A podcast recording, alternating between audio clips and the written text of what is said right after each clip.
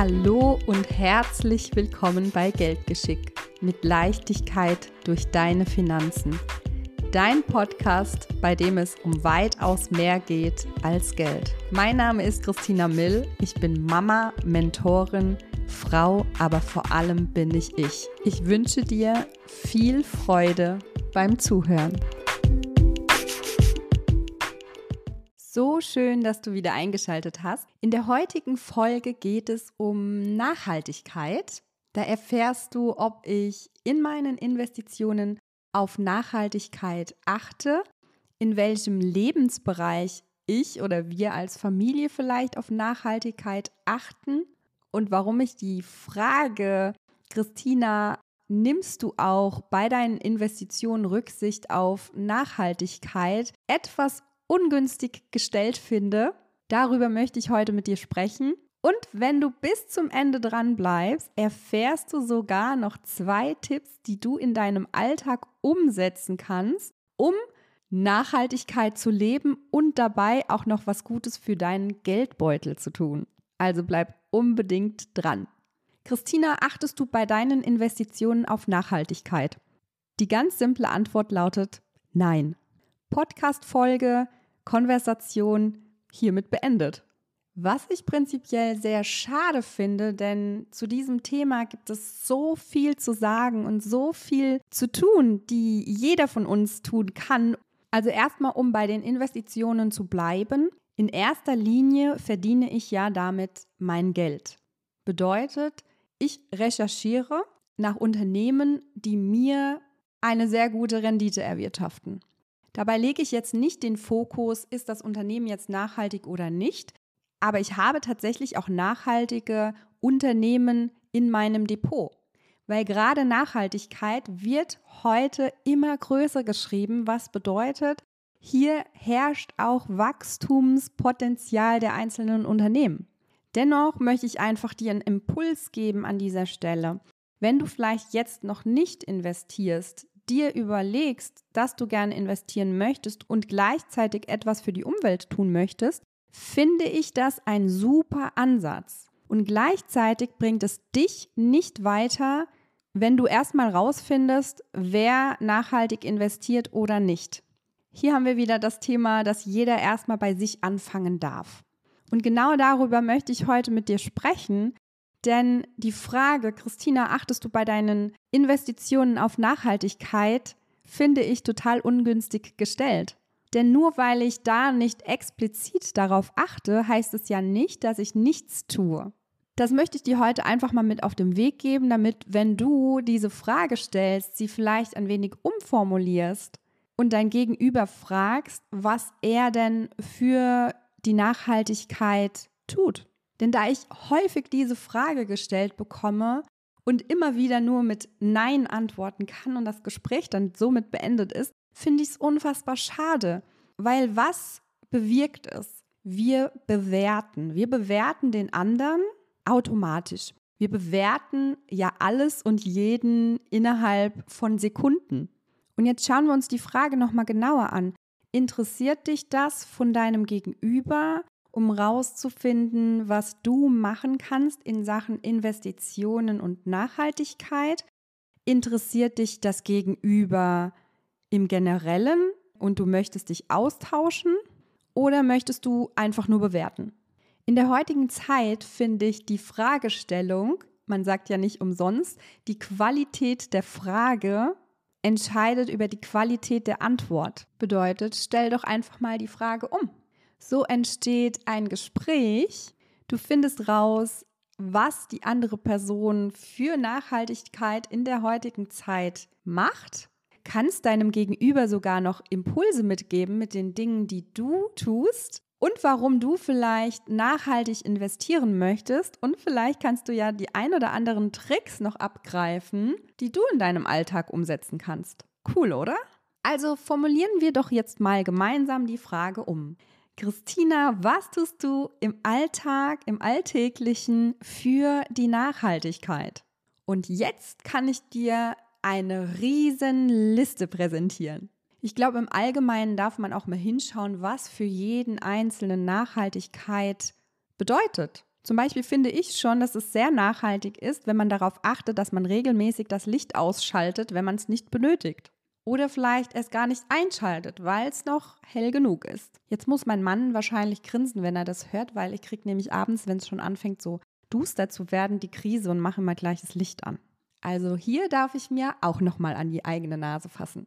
Ich ratter jetzt einfach mal runter, was mir so einfällt, was ich oder wir auch als Familie alles Nachhaltiges machen oder worauf wir achten. Und dann gehe ich auf zwei Punkte nochmal genauer ein, weil ja, vielleicht kannst du die ja auch umsetzen. Also als erster Punkt, der mir einfällt, ist das Einkaufen und das Vermeiden von Wegschmeißen von Lebensmitteln. Bedeutet, wir gehen nur einmal in der Woche einkaufen. Natürlich ist hier und da auch noch mal das ein oder andere dabei, was man vergessen hat und muss dann noch mal los. Das ist ja auch ein Punkt, was ich ganz oft in Sachen Geld sparen und achtsam mit Geld umgehen immer wieder in meinen Stories sage auf Instagram. Und du wirst auch bei allem eine ganz große Verbindung sehen zu Geld sparen, achtsam mit Geld umgehen und Nachhaltigkeit im Alltag. Denn deine Woche in Sachen Essen, Vorplanen, finde ich, hat auch schon etwas mit Nachhaltigkeit zu tun.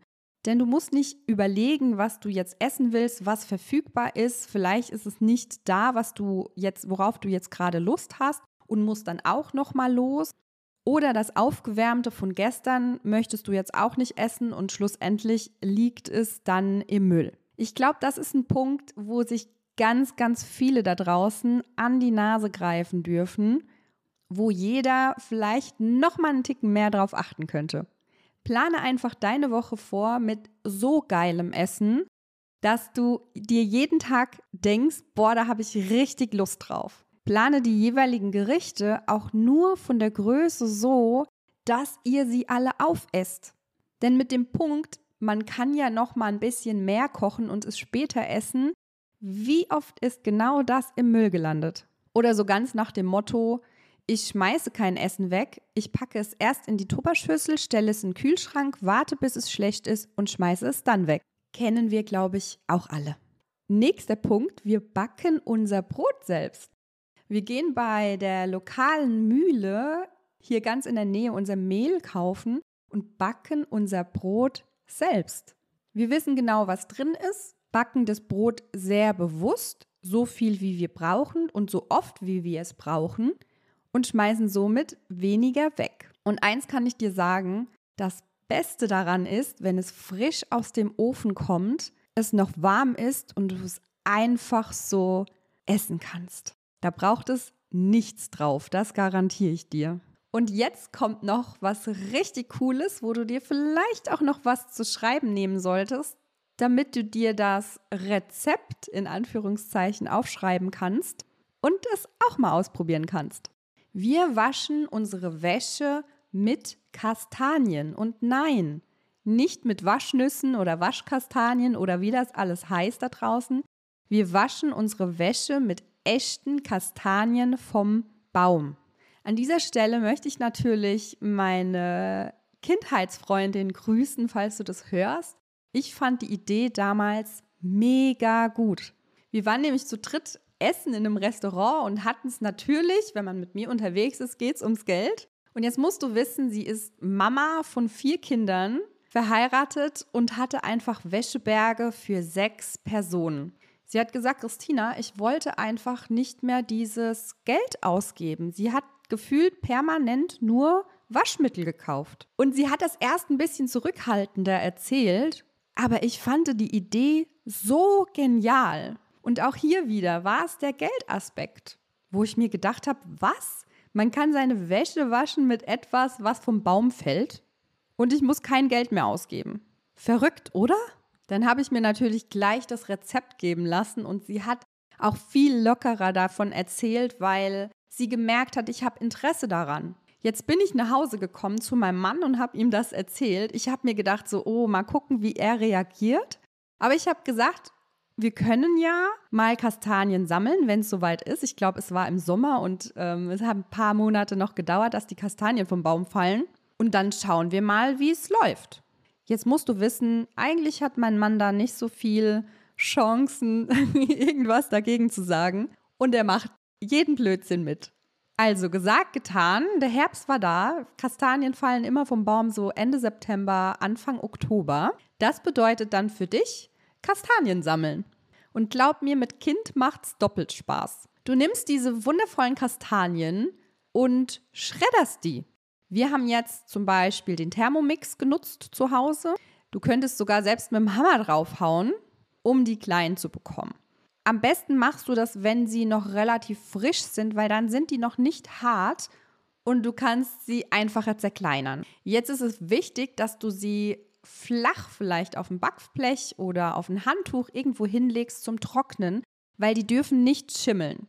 Dann könntest du sie alle nehmen und in den Müll schmeißen. So, aufgepasst, weiter geht's. Jetzt möchtest du morgen Wäsche waschen. Dann nimmst du zum Beispiel ein leeres Glas, ein leeres Gurkenglas und machst so zweieinhalb oder drei Esslöffel in dieses Glas von diesen geschredderten Kastanien. Und da packst du 250 Milliliter kaltes Wasser drauf und lässt das einfach über Nacht stehen.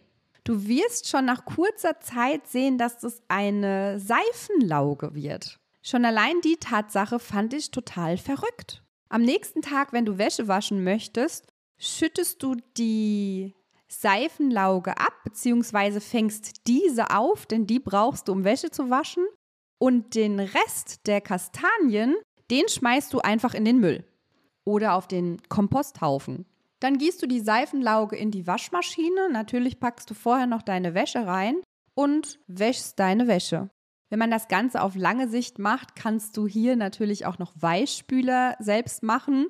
Das war natürlich der Ehrgeiz, den mein Mann gepackt hat und hat gesagt, naja gut, wenn wir jetzt auf Waschpulver verzichten, dann mache ich den Weichspüler jetzt auch noch selbst. Und noch einen kleinen Trick, wenn du es vergessen haben solltest, packst du das Ganze mit heißem Wasser in ein Glas und lässt es 30 Minuten, bevor du deine Wäsche wäschst, ziehen. Das machen wir mittlerweile auch schon das zweite Jahr.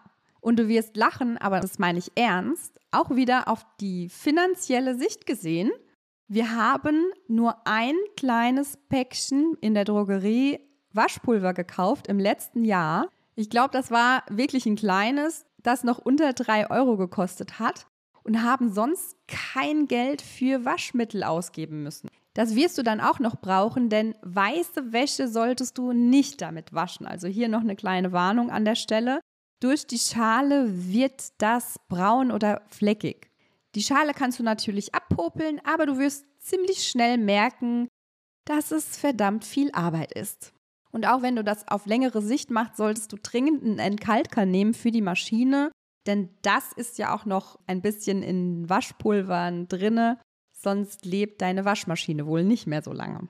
Lass mich unbedingt wissen, wenn du das jetzt aufgeschrieben hast und du das mal umsetzt bzw. ausprobieren wirst. Was ich dir auch heute mit dieser Folge mitgeben möchte, ist, dass jeder erstmal bei sich starten darf. Und ich glaube, wenn das jeder auf der Welt tun würde, wir einen riesen Unterschied machen würden.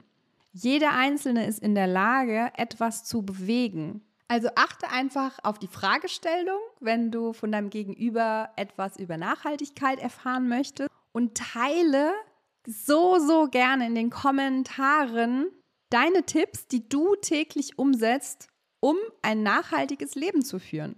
Ich freue mich total über den Austausch und deine Impulse und bin gespannt, was ich noch oder wir in unserem Leben noch etablieren können. Vielen Dank fürs Zuhören. In der nächsten Folge geht es um Finanzen in der Familie.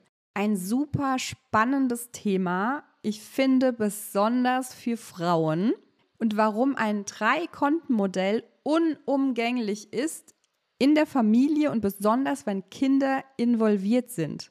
Also es wird spannend. Auch wenn du noch keine Kinder hast, solltest du unbedingt reinhören. Ich freue mich auf dich.